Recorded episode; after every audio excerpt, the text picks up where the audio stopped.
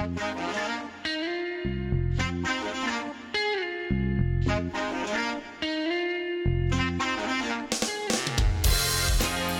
right, welcome to the Catholic Sportsman Show. And before we get started with our guest, Samantha Kelley from Fierce Athlete, we want to start with a prayer. So, in the name of the Father, and of the Son, and of the Holy Spirit, amen. Amen. Dear Lord, you've given us bodies, men and women, female and male bodies, to for a particular purpose in our lives, and just help us to use our bodies and our spirit, and our soul to do your will in our lives. We ask you to send the Holy Spirit down in our discussion today. And we ask uh, Our Lady to intercede for us. Hail Mary, full of grace, the Lord is with thee. Blessed art thou amongst women, and blessed is the fruit of thy womb, Jesus. Holy Mary, Mother of God, pray for us sinners now and at the hour of our death. Amen. Saint Sebastian, patron saint of athletes. Pray for us. Blessed Carlo Acutis. Pray, Pray for us. name of the Father, the Son, and of the Holy Spirit. Amen. Amen. So, Samantha Kelley, welcome. And we're going to have to rename the show to the Catholic Sportswoman, Randy. I, I can see that. Yes. Yes. we'll do that again. I love it. Thanks for having me, guys. Oh, great to talk with you. So I wanted to give you a brief introduction here. So Samantha is the president and founder of Fierce Athlete. She has a master's degree in psychology, and she's working on a certification in strength and conditioning, and also at the same time, very busily theology of the body. And you played uh, Division One soccer at the University of Connecticut. All right, so welcome, and we want to get started and and just you know talk about how faith and sports have you know intersected in your life and how you've gotten to this point here of founding fierce athlete yeah i mean the lord the lord uses our our journeys and our stories to to bring us where we are and what he wants us to do um, and i can see that that thread and that theme in my life i grew up uh, in connecticut to um, in a catholic household um, really driven by my mom, but my dad has really grown as I've grown in my faith. It's been beautiful to see him grow in his as well. Um, but you know, we were we were a faithful family. Um, but as a young person, I kind of viewed my faith as something that made me a good person. And if you had asked me who I was, I was an athlete. I mean, in high school, I was a nine-time state champion, and yeah, I got the opportunity to, to play soccer at UConn, which is a top 25 program. Um, but unfortunately, going into college, my senior year of high school, I blew out my knee pretty bad. Um, they said it was a career ending injury, but I was pretty stubborn and determined to come back. Um, but I tore my ACL, my LCL, and my meniscus all at once. So It was three surgeries, 13 months before I stepped foot on the field again, and then about three years until I was playing at the Division One level. Um, so that was a long process of working back, but it was really the classic identity crisis. Here I was, an athlete, and suddenly I was sitting the bench and trying to fit in as a freshman. And, you know, I tried to fill that gap um, with a lot of things, whether that was my coach's opinion, whether that was um, studying extra hard and kind of putting on a front, whether that was starting to party with my teammates. Um, but inside, I, even though nobody knew it, I was pretty miserable and pretty depressed. Um, and I went to mass when it was convenient at that point in my life. But my junior year of college, um, during preseason, in order to get a break, um, I went to mass. And it was totally a grace. I went to mass kind of on a whim just to get away from everybody and get in some air conditioning. And um, I was the only student there because it was early August, but there was a team of missionaries, Focus missionaries there. It was their first day ever on campus. They hadn't been at UConn previously.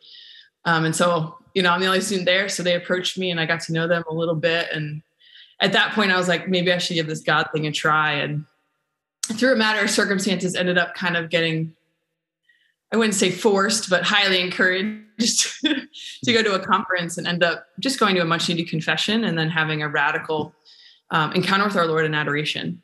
And for the first time in my life, I, I, knew that I was just loved for who I was, not because I was a big time athlete, um, but just I was loved as as the Lord's daughter, and that joy was something that one I had never experienced before, and, and I wanted to to continue. So, as athletes, we're all in.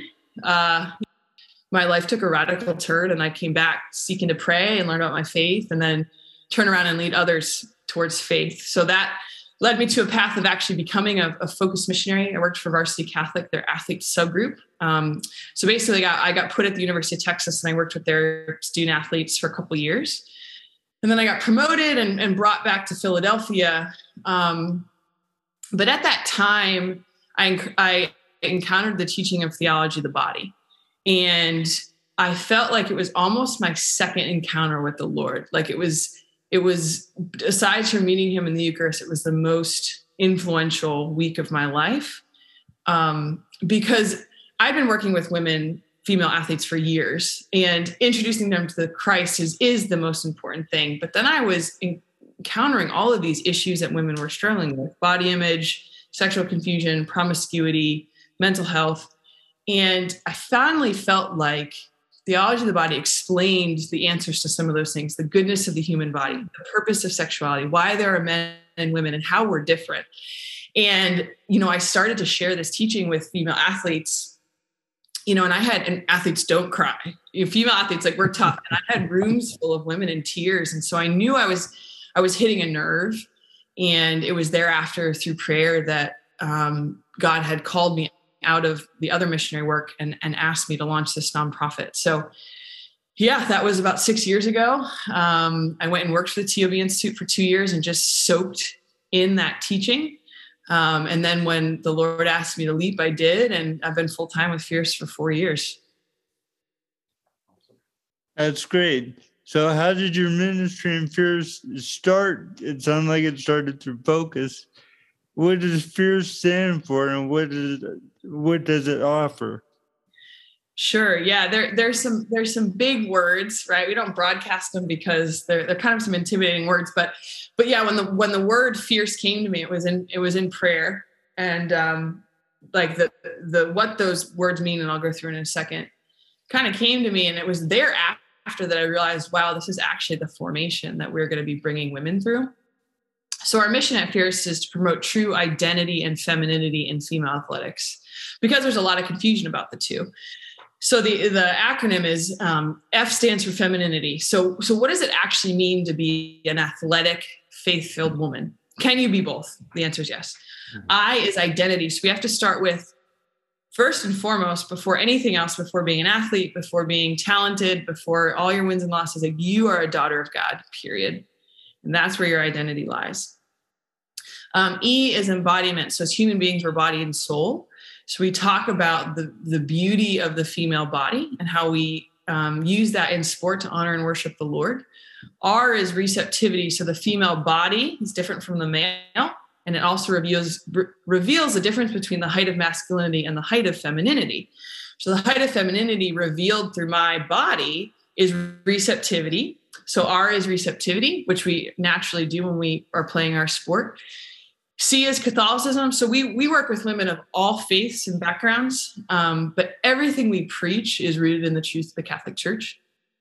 And then E is encounter. So you know our goal is to raise up leaders so we we work with women we mentor them we train them and then we send them back out to their teams to be evangelists and to encounter their teammates. So so that's one thing we do. We we broadly we have a podcast as well the fierce athlete podcast um, you know that has listeners from all over the world. Um, and then i travel the country speaking leading retreats leading strength conditioning clinics but also have it's kind of part strength conditioning clinic part theology of the body retreats we're working out but then we're also having talks. Um, and then and, and then I do a lot of kind of one-on-one mentorship and, and coaching of individuals as well. Oh, wow, great. And you talked about your Eucharistic um, experience, and and now we're in the Eucharistic revival, right, with the church. And uh, so, and and you had this experience with these focus ministries. I mean, I guess for someone who doesn't know about focus or and or theology of the body, I know it's a big topic but is there a way you can describe a little bit more of your experiences with both? I mean, relate. Yeah, yeah. You know, it's interesting, and I, I, I, love them. They do great work, but and I, I won't name the organization. But um, when I was really searching college, I got involved with a Christian athlete organization, hmm. and it, it was a good beginning because it, it it introduced me to the concept of having a personal relationship with Christ. So I started to read the Bible, and it, it taught me how to apply my faith to my sport but it wasn't life changing like it, it, it, started me on that right path of like okay i'm searching for christ and i'm searching for this person they keep talking about but i almost wasn't hmm. finding him. Mm. and it was so focus is a, is a similar organization. They, they send recent college grads onto college campuses and they put on this national um, conference every year. Um, and during that conference they have a night of adoration. So that's when they take the eucharist the, the body and blood of christ or the body of christ um, in the host and they put him on display and one i think it was because i had just gone to a confession because i'd been to adoration the night before and nothing really struck me but i went to a, like an honest confession for the first time in years mm. and i think that just opened my heart up um, but I, I, I it's almost like i can't explain it it's just I can tell you that with my whole being, I knew that I was encountering the real person of Jesus Christ because we believe as Catholics that he's fully present, body, blood, soul, and divinity in the Eucharist. Um, that's the source and summit of our faith. And so it, it, was beautiful because it was I was surrounded by all these Christians, but where I found Christ and what rooted me in the truth of the Catholic Church was the Eucharist. And it, it's so beautiful because as athletes, like athletics is sacramental in a way it's like we're, we're physical and there's a spiritual side and a mental side well that's that's the faith right we have these sacraments that are a physical reality but they they point to something deeper the fullness of christ um and so yeah that was the that was in regards to Eucharist. In regards to theology of the body, it's it's a teaching by St. John Paul II that's that's really, I think, a teaching for our times in, in such a time of confusion surrounding sexuality and gender and the human person and the human body. What it looks at is, well, we were created in God's image and likeness. So how do we reflect God? Um, in our individual person, right? We're body and soul and God is in us, but also in our relationship as male and female. And in a very simple analogy, when you look at the, we believe in a God that's Trinitarian. So there's a relationship there, Father to Son, and the Holy Spirit flows from that. Well, you know, we mirror that in, and God respects our freedom, but in our ability of man to unite with woman and a child to flow from that. And so we, you know, when you look at it, it's really kind of a cool teaching to look at wow like our bodies our sexuality everything has has purpose. Um, and then i just kind of took that and said wow this applies so much to to female athletics and what i'm doing and what i'm encountering on a day-to-day basis. That's great. Have you found a difference between female and male sports? Mm, yeah.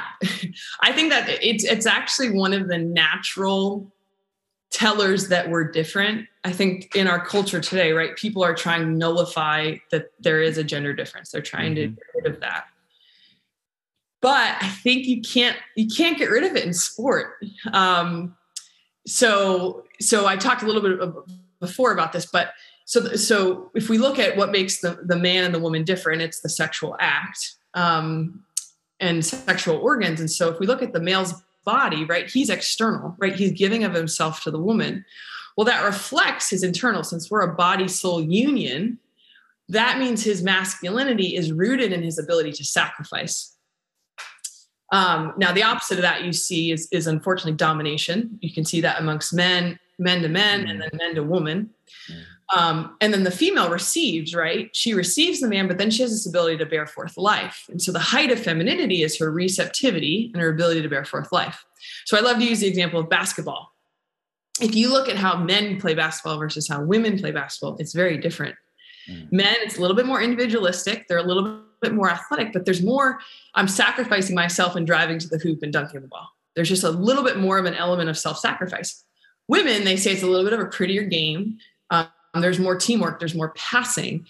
And that reveals kind of this natural receptivity that we as women have. You know, we just have this ability, like our friend walks in the room and they're trying to hide it, but they're having a terrible day. We just know, like we have this, just have this, mm-hmm. this sense to receive one another.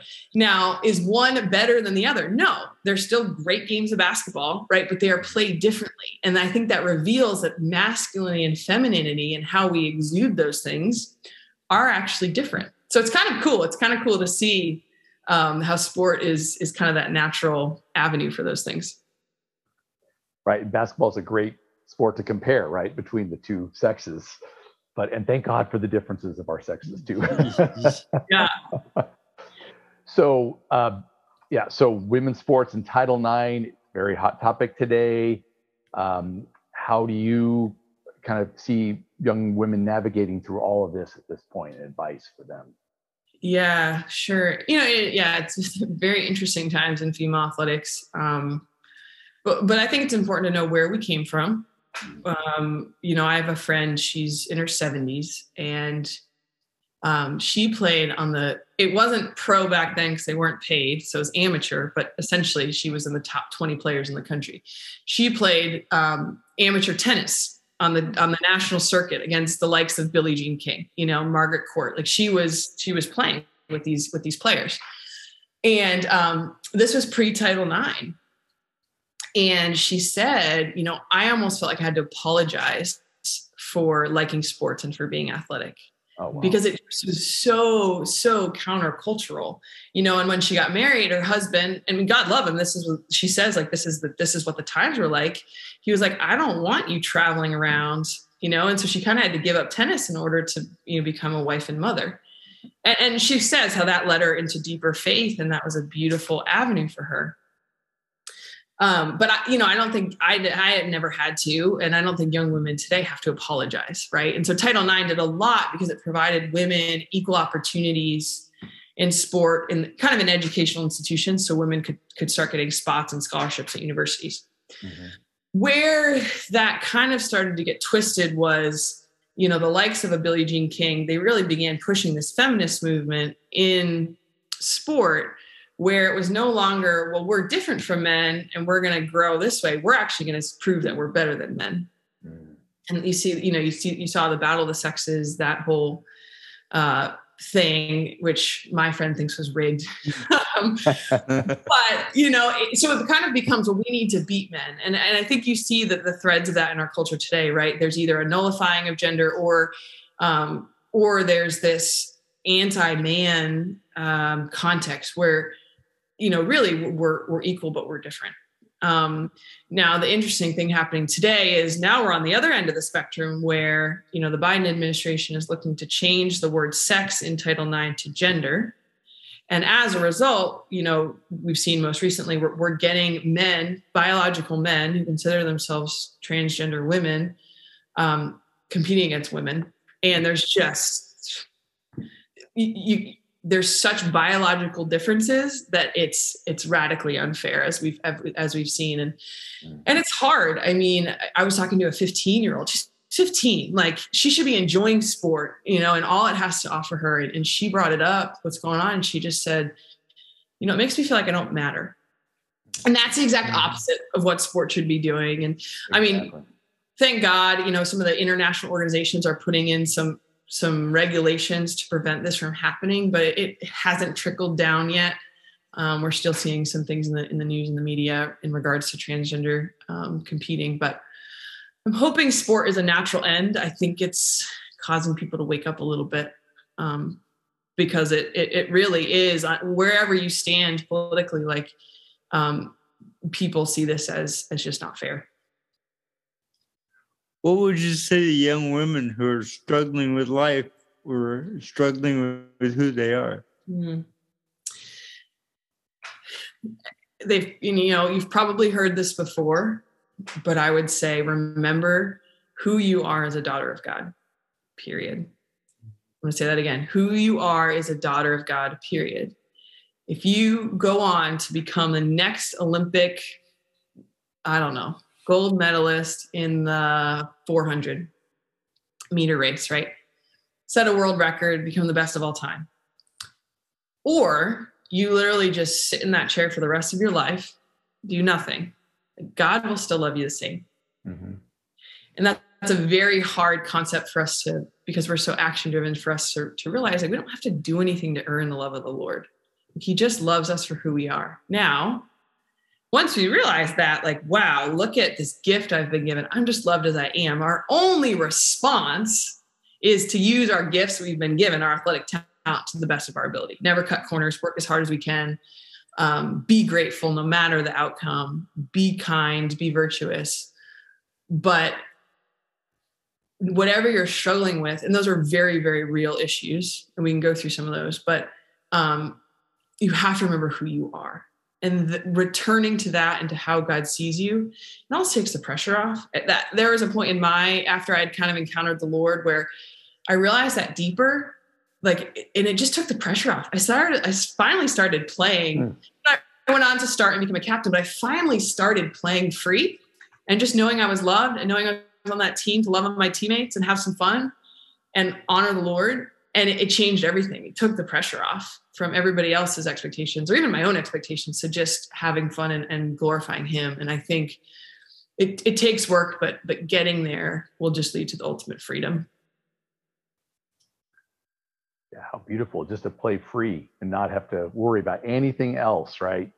No mm-hmm. other expectations. right. So, well, of course, you uh, run into to young women who uh, may have helicopter parents or maybe not enough parental motivation.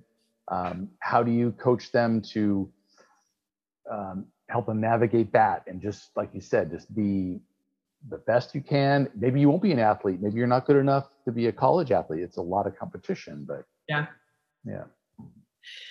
Yeah, I mean, again, I would remind you like your worth isn't based off of whether you get the D1 scholarship or yeah. whether you play or whether you don't. You right. know, there's you're you're so much more than just an athlete. Like there's so much to every individual human being. Like we reflect God in our uniqueness. And so there's so much more to you than just your ability to be an athlete. Maybe it's your kindness, maybe it's your aptitude for math, maybe it's mm. your ability to bake. Like there's it's almost like when I was done playing, I got to just live life with such a, a greater vastness, like discover all these other things that I enjoyed and loved and experienced God through because I wasn't the majority of my life wasn't occupied by soccer. And that was fine. Like I chose that. I loved that. That was my focus. But um, you know, and I'm still most of the things I do are semi-athletic. Um, but but it's it's opened my eyes. And so it's, you know, don't don't fret. I would say also in regards to parents, um, we want to honor our parents, but but make sure what you're doing is for you. I think sometimes, you know, you see kids who one think that if they don't, because of maybe things said or perceived, if they don't achieve success in sports, then they're not going to be loved. And if you were to ask your parent that, sure, that wouldn't be the case. Like that's your perception. They might have said things though that point into that, but um, you know, you're going to be loved no matter what. And um, I do tell parents that a lot. I'm like, make sure it's not about you because you see so many living vicariously or wanting to have the kid that's the D1 mm. athlete, oh. you know, with the coach when they're eight and the private trainers and and it's like make sure your kid just gets to be a kid and enjoy.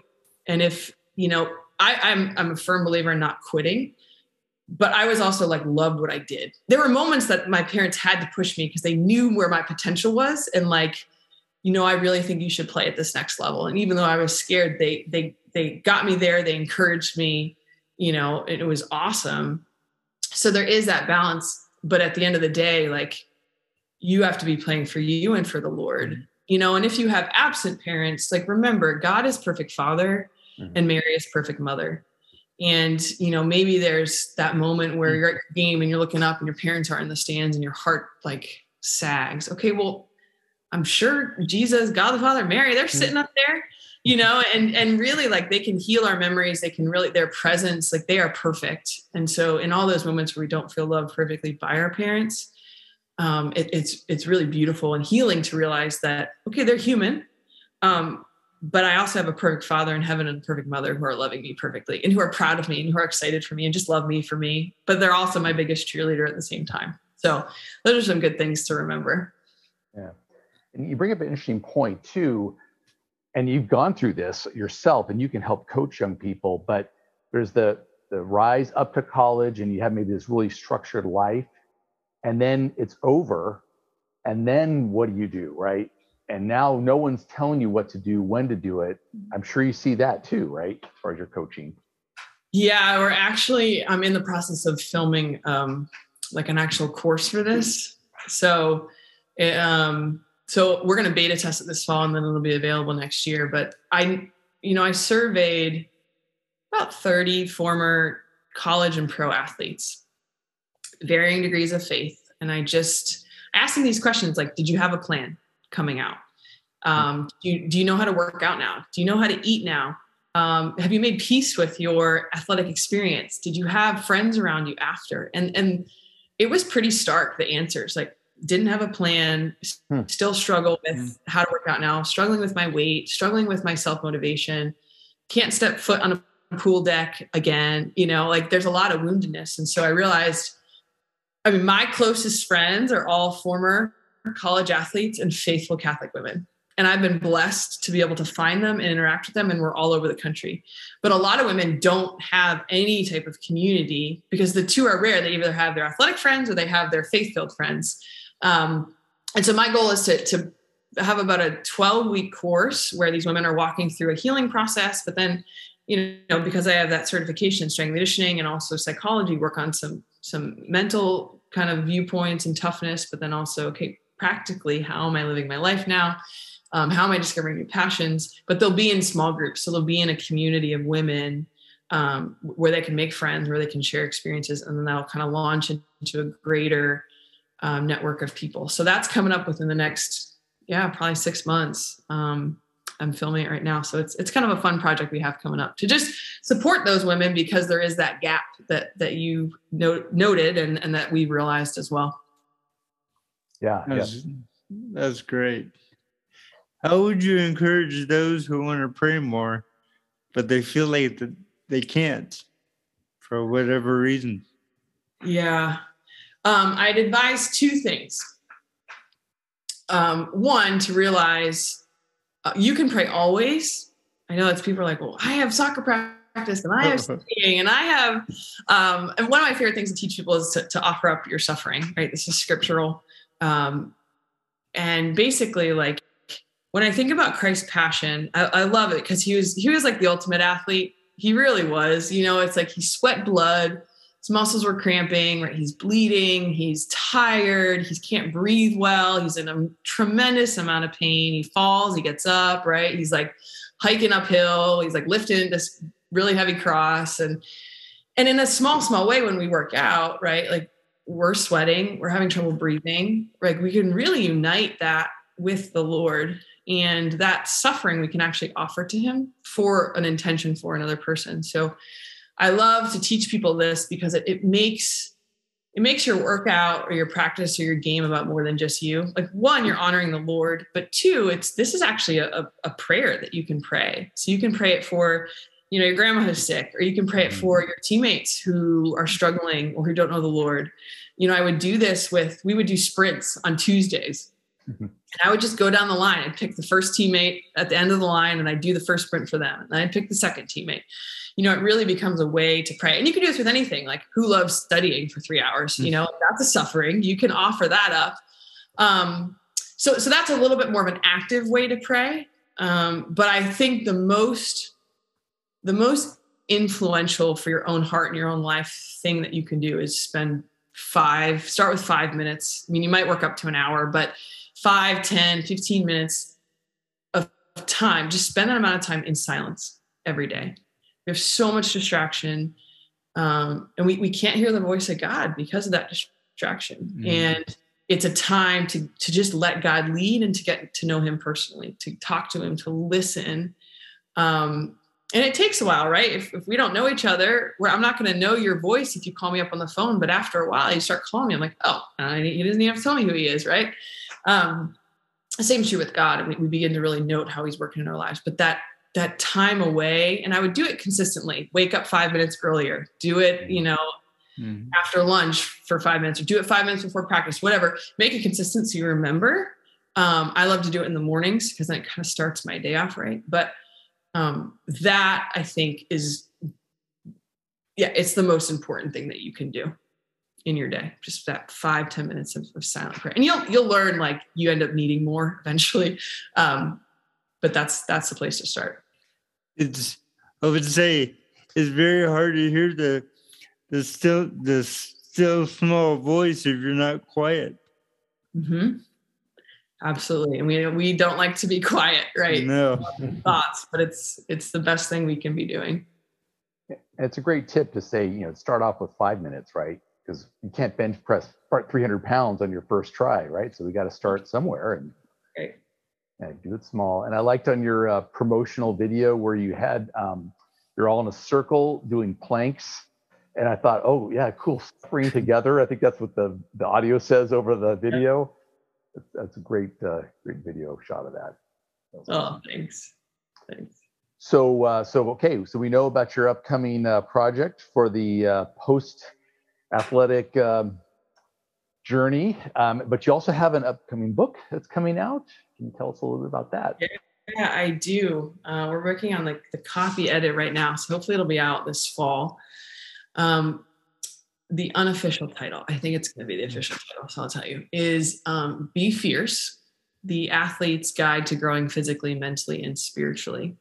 So, um, you know, it, it's an athlete, it's a book written for, yeah, high school, college athletes. Um, and it walks through one, who they really are, what is their core identity, but then you know how do you grow physically how do you come to appreciate and know the, the goodness of your body um, mentally I, I talk a lot about yeah just just mental toughness body language self-talk you know motivation um, but also some teach you know throughout it there's kind of practice items. So i you know i, I really encourage athletes who like to practice things uh, to, to really yeah learn to take captive your thoughts. And, and it's kind of spiritual warfare really. Um, because learning to combat i just struck out and your mind going to i suck to nope i'm enough. I'm good.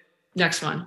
Um, so there's some practicals in there. And then spiritually you know i talk about some of the things i just talked about um, in regards to offering up and go a little bit deeper into what is what does prayer look like um, so yeah keep an eye out for that that should be out this fall um, we're self-publishing so it'll be available on on our website fierceathlete.org Okay.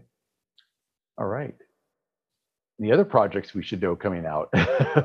Something you're pretty busy over there. Yeah, the, the other big one, uh, and please, please pray for this, is we're going to launch a new branch of Fierce called Fierce Coach. Um, so we work primarily with athletes right now, but I'm doing more and more with coaches.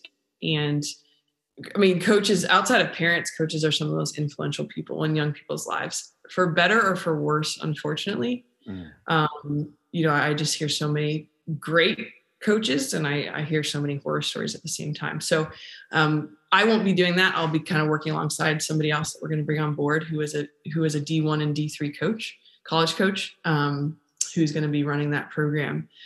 So I'm super excited because they're going to work. We're going to work really closely with them, kind of congruently. Um, but when I go to a university, for example, um, oftentimes I, I speak to the coaches and then I speak to the athletes. Well, now we'll have somebody who was, you know, at their level speaking to them, and then I'll be working with the athletes. So yeah, we're just continuing to, to grow and expand. It's exciting, exciting times. Wow. yeah. Filling a lot of gaps. You are. So, how can our listeners find out more about you and your ministry? Yeah. Um, so everything's on our website, fierceathlete.org. Um, all our offerings and, and everything. Uh, you can find us on social media at Fierce Athlete, I think on most platforms. Um, and then the Fierce Athlete podcast, you can get to that through our website, but that's on Apple, Spotify, pretty much all the major platforms. So that's where you can find out more. Fantastic. Great. We'll pray for all these uh, projects and adventures. Thank Yeah, you. And thank you being for being there for all the young people, especially in college. It's such a huge time in, in their lives. So that's awesome. Absolutely. Thanks. So we'll um, Randy will we'll pray for Fierce and we'll close it out in prayer. And Sam, thank you so much for coming. Thank you very much.